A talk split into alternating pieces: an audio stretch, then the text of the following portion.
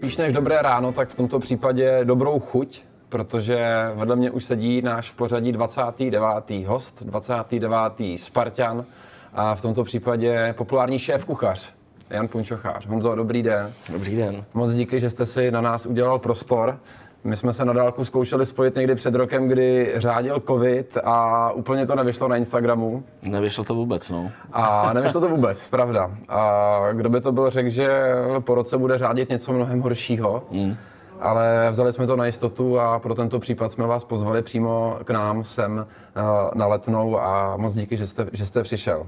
Eh, když se řekne spojení vy a Sparta, tak no. jakou byste našel uh, paralelu a nebo nějaké vhodné propojení v rámci gastronomie? Vy a Sparta. Co no tak dohromady? Je to pro mě, pro mě jako vaření, takže velká láska.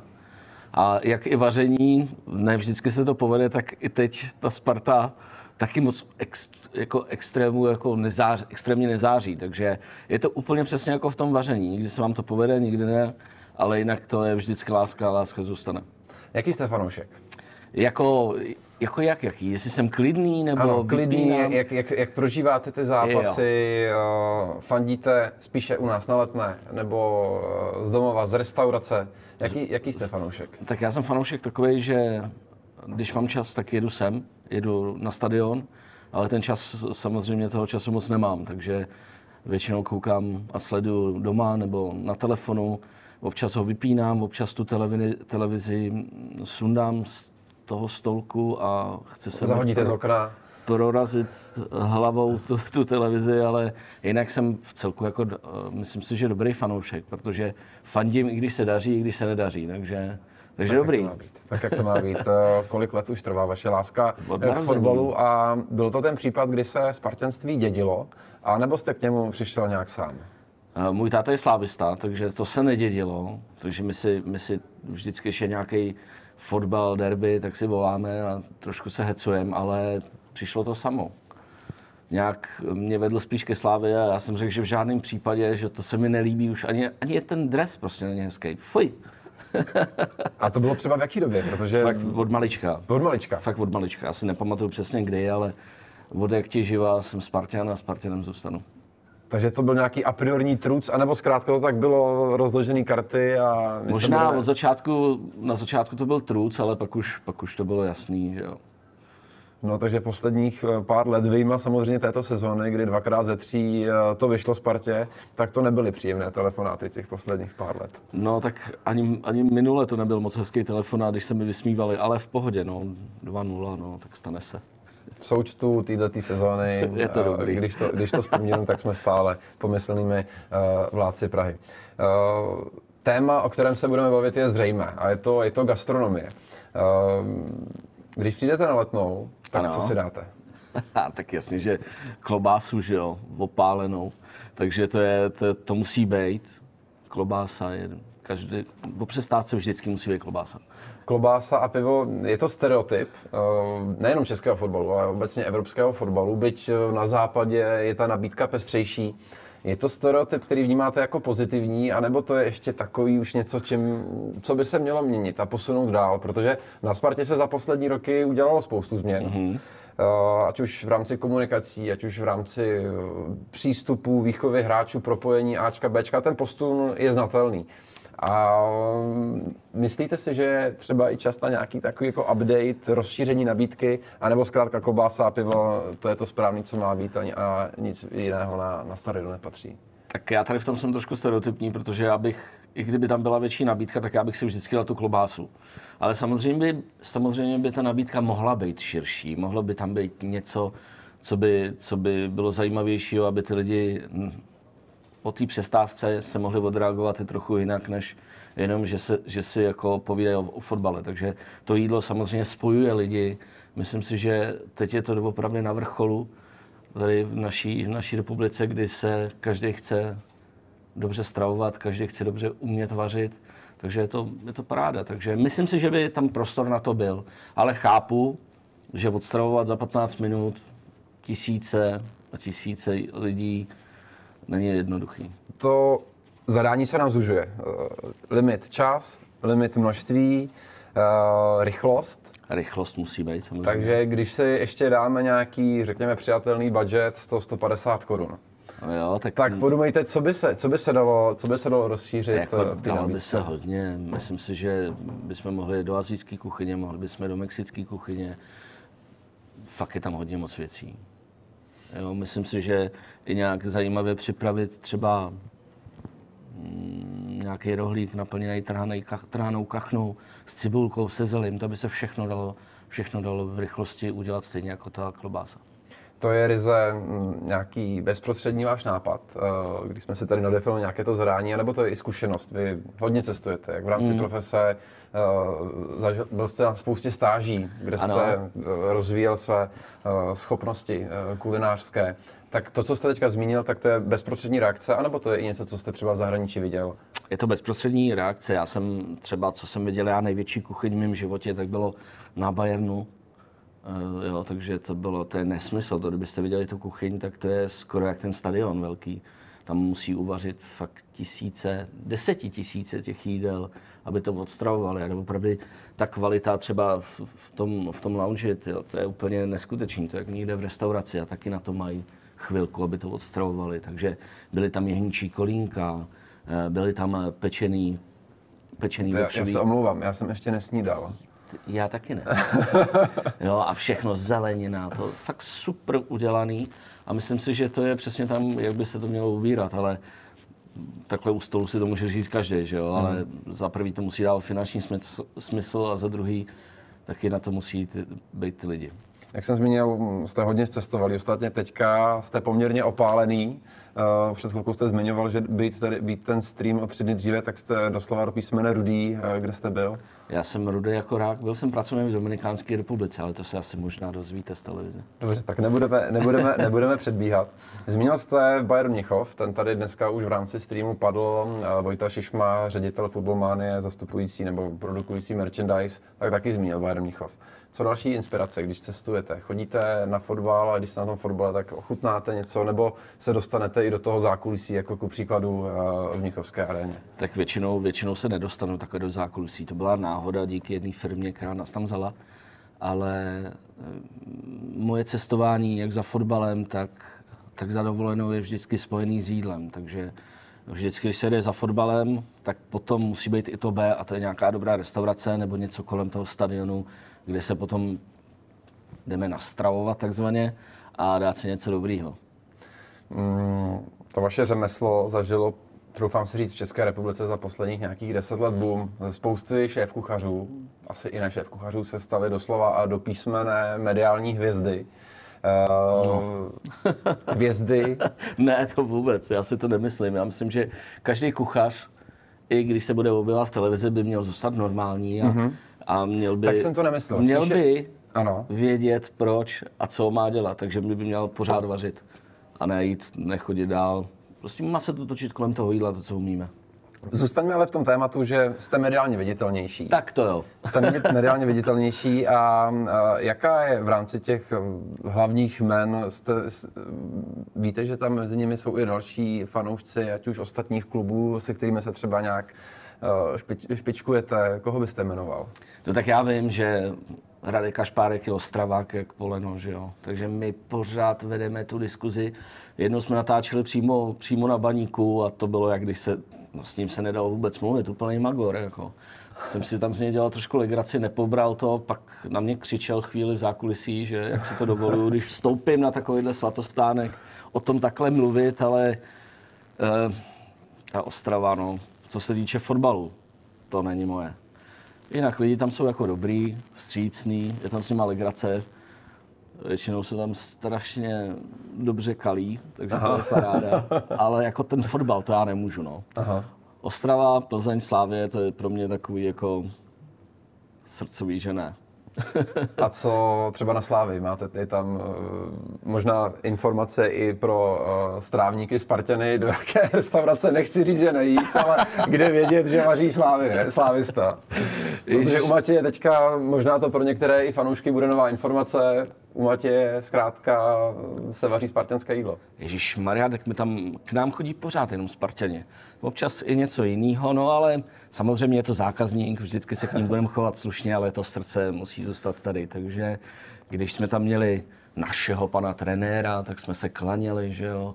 Byl tam samozřejmě Rosa, všichni tady ty, co, co jak jsou teď, jak hrajou nebo se pohybují kolem, kolem týmu, tak i, i starší hráči, třeba Honza Kuler. Jako fakt hodně, hodně k nám chodí.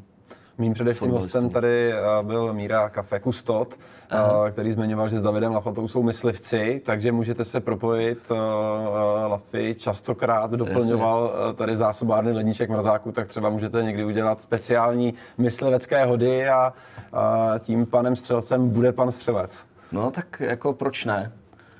Já jsem otevřený každý kravině, takže budu rád.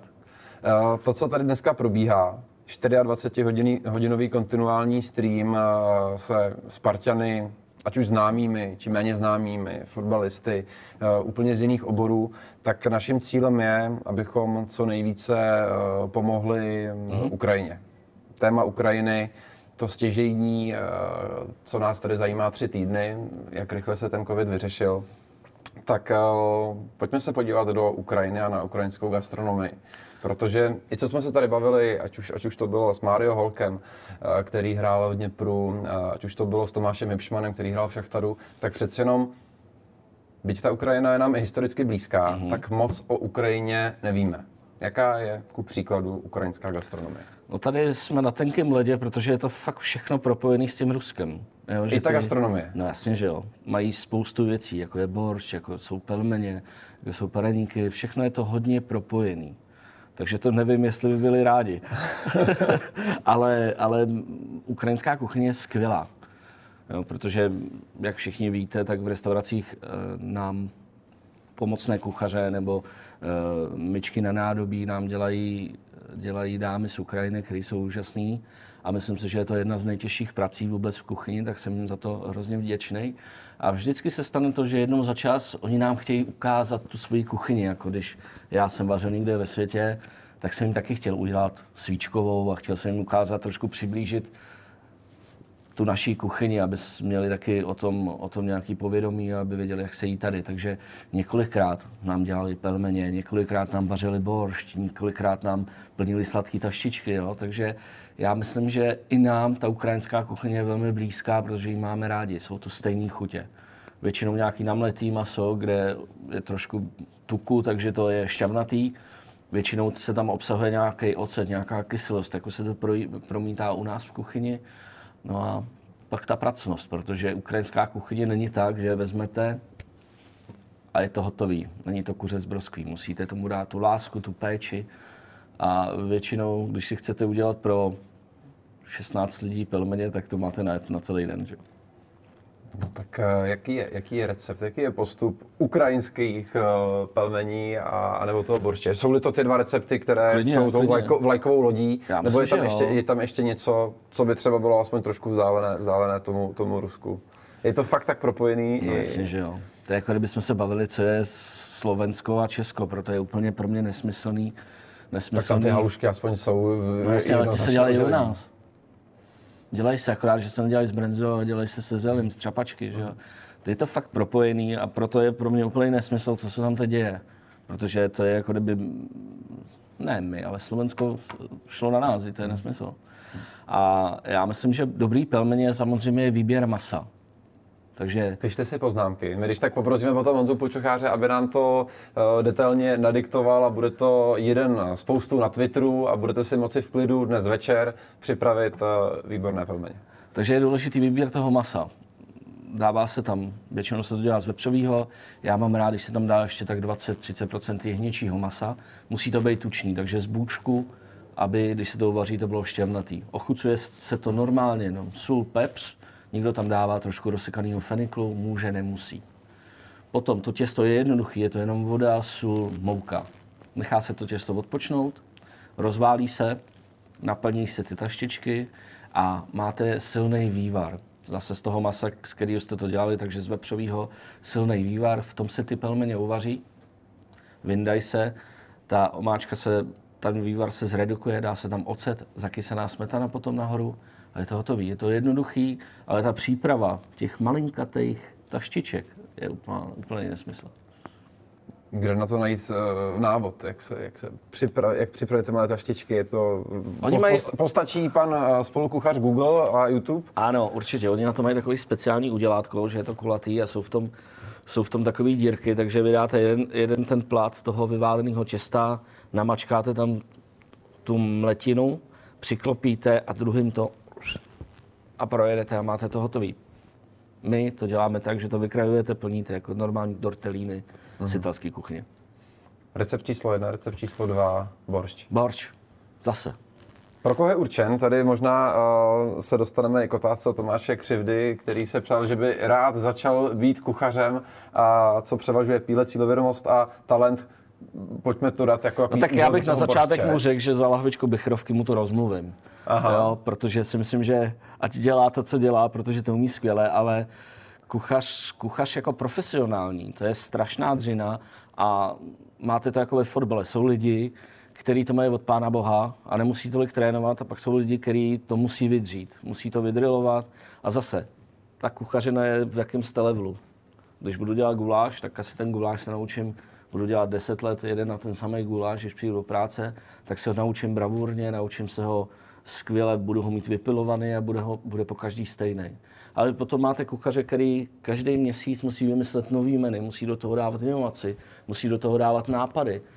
A to už je zase potom něco jiného a to já si myslím, že pokud neudělá jenom eh, Ctrl, C, Ctrl, někde z internetu, tak to musí mít od Pána Boha, musí mít tu chuť, musí mít musí nad tím přemýšlet, jak ty kombinace eh, zvolit, musí přemýšlet, jak ty suroviny zpracovat, aby mu to vyšlo i finančně. No. Takže když chcete být fakt špičkový kuchař, tak to musíte mít asi ze zhora, ale normální kuchař dokáže být každý. Uh, ten směr, kterým jdete, se mi líbí, takže boršč ještě chvilku necháme uležet, než se k němu vrátíme, k tomu receptu. A zůstaneme u paralely, nebo u propojení uh, fotbal, sport a gastronomie. Hmm. Fotbal, top ligy, Španělsko, Anglie, Německo, uh, Francie, Itálie. Hmm. Pojďme se podívat na uh, ligu, ligu gastronomickou. Které, které státy, a klidně pojďme i mimo Evropu, do, do celého Jasně, jasně, světa. chápu. Jestli to, je, je to, jestli to je ryze subjektivní váš pohled, anebo se objektivně dá říct, které ty, které ty země, kultury Aha. udávají trendy. Já myslím, že, myslím že, že je to úplně přesně jako ve fotbale. Každý má rád něco jiného, každý fandí jiný, jiný kuchyni. Teď je na vrcholu severská kuchyně.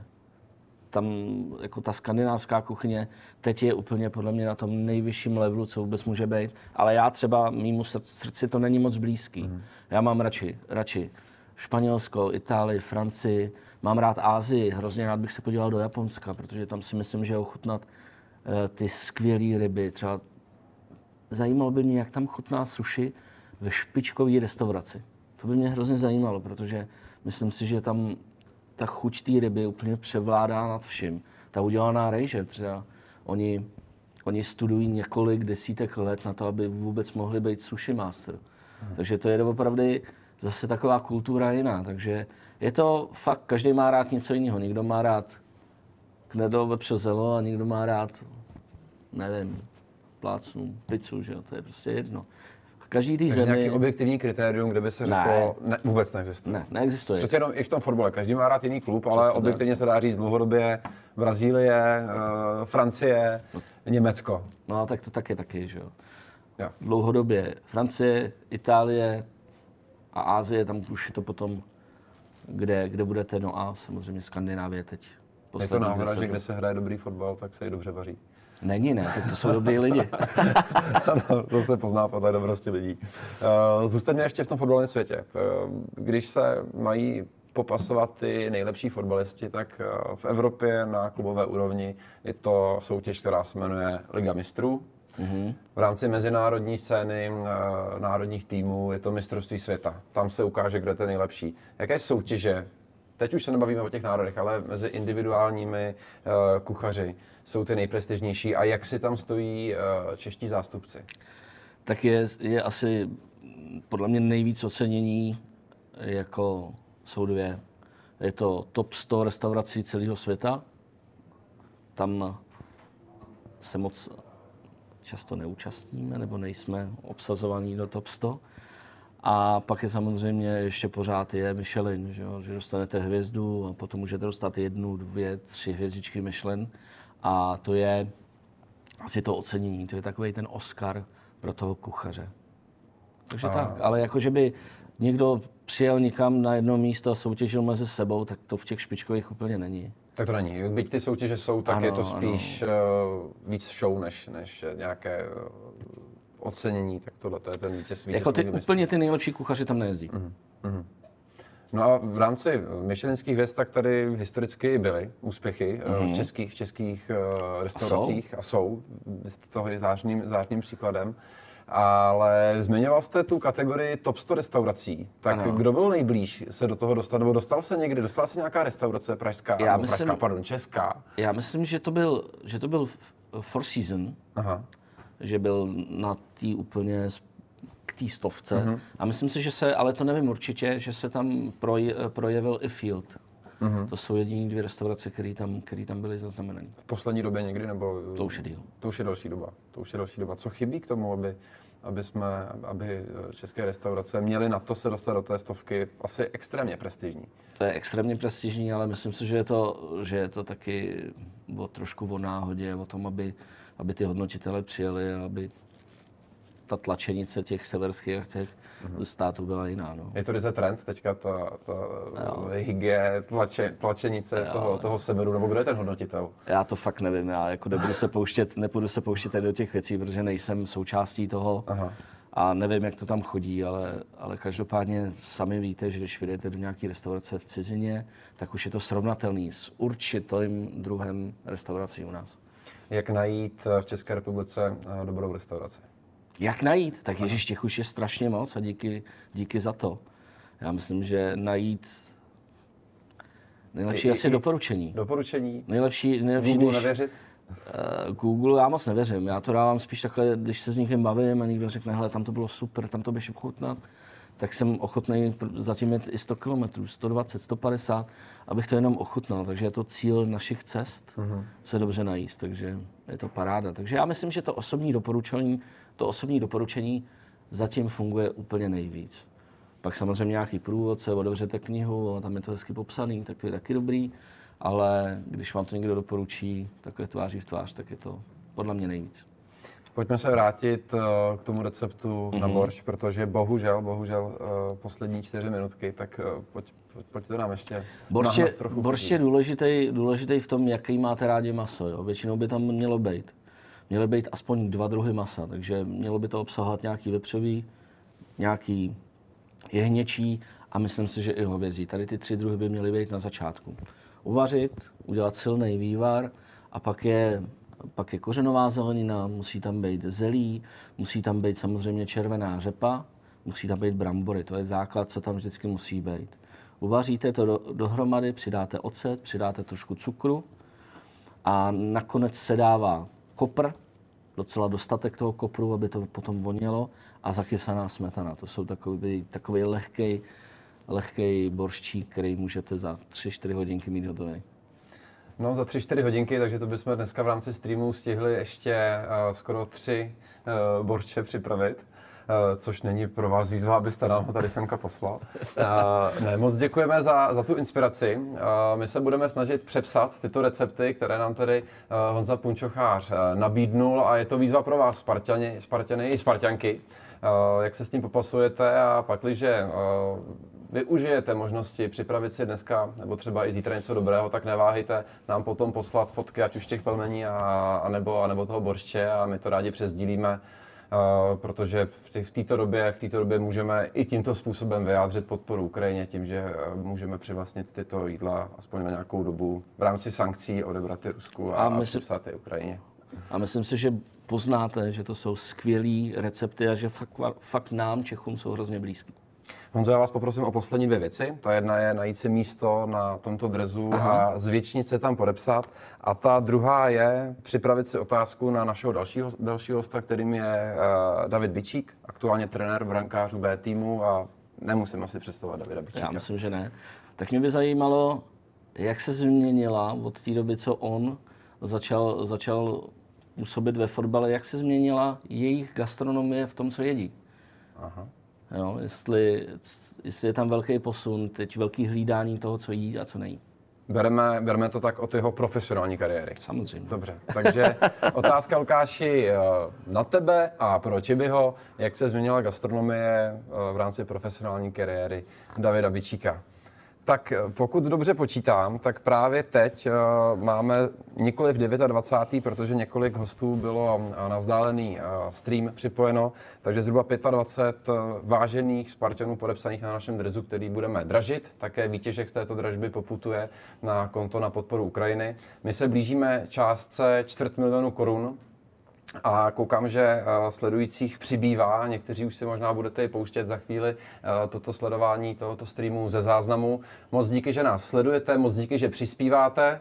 Eh, budeme rádi, když prozdílíte tento stream i svým přátelům, ať už na Twitteru, Facebooku, Instagramu, aby ten dosah byl ještě vyšší, protože já si troufám říct, že na eh, dnešní eh, účel, na tuto dobrou věc, může přispět i někdo z jiného břehu, který vyznává gastronomii azijskou až čínskou, protože dneska Sparta kopé za Ukrajinu a jsme moc rádi, že přispíváte a já jsem moc rád, Honzo, že jste byl jedním z hostů. Těšilo mě, ať se daří a brzy na Spartě na viděnou. Díky. My pokračujeme dál, za chvilku mě vystřídá Lukáš Pečeně a dalším hostem bude Čiby, tedy David Bičík.